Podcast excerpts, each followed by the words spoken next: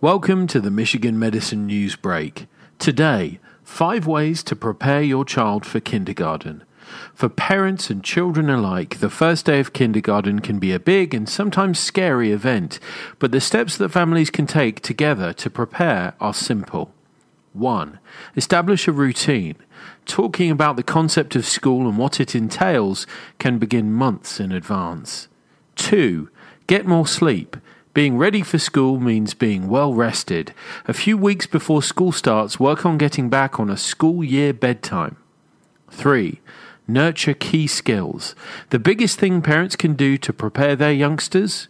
Reading together.